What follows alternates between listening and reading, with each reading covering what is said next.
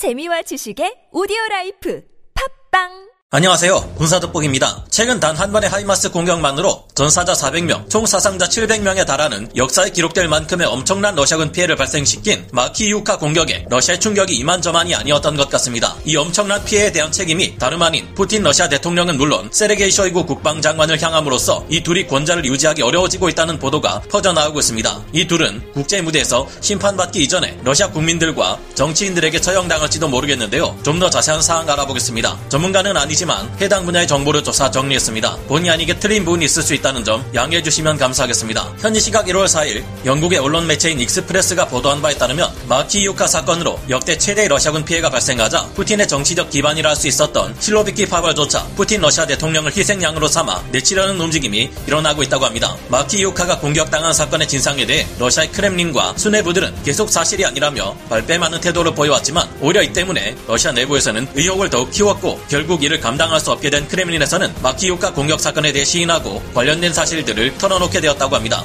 1월 4일 성명을 통해 안드레이 메드베데프 모스크바시 의회 부의장은 푸틴 러시아 대통령과 세르게이 쇼이구 러시아 국방장관을 비롯한 크렘린의 수뇌부들은 재판을 통해 모든 러시아인의 목숨을 소중히 여겨야 한다는 중대한 의무를 어긴 것에 대한 처벌을 받아야 한다고 주장했는데요. 상식적으로도 공격받을 시 한 번에 엄청난 규모의 병력이 몰살할 수 있다는 것을 알면서도 한 건물 내부에 모든 병력을 모아놓고 탄약과 장비들까지 함께 보관해 유폭이 일어날 경우 더욱 큰 물상사로 이어질 수 있도록 방치한 러시아군 행동은 이해하기 어려운 것으로 지적받고 있습니다. 그리고 이에 대한 책임은 전장의 러시아군 소부대 하나하나까지 통제하려는 러시아군 수뇌부의 책임이 클 텐데요. 이 같은 생각은 러시아 연방 상원 의장을 지냈던 적 있는 세르게이 미노로프 상원 의원 또한 마찬가지였습니다. 한때 푸틴을 가장 지지했던 실로비키 파벌 중 강경파 인사들이 지금은 푸틴을 가장 혹독하게 비난하고 있으며 러시아 국민들도 마찬가지입니다. 러시아 국민들은 이번 우크라이나군의 하이마스 공격이 지난 2015년 도네츠크 내전 당시 일어났던 대발 체배 양몽을 떠올린다며 비판하고 있는데요. 이 전투에서는 결과적으로 러시아군이 승리하긴 했지만 너무나 큰 피해를 낳은 최악의 기억으로 러시아군에 각인되어 있습니다. 당시 러시아 측에서는 공세를 가하면서 병과의 구분조차 없이 모든 각 분야의 전문 병력들을 그냥 소총 들고 돌격하는 보병 전투원으로 마구 투입했고 이들은 총알바지 혹은 대포밥으로 희생되면서 엄청난 피해를 낳았는데요. 당시 공세에서 러시아군은 2만 명 이상의 막대한 병력으로 공세를 가했지만 그 피해가 엄청났고 초기에 투입된 1,000명의 병력 중 800명이 전사하는 최악의 상황이 벌어지기도 했습니다. 이번 마키이우카 하이마스 공격 사건의 사상자가 700명이 넘는다는 점을 볼 때 피해 규모는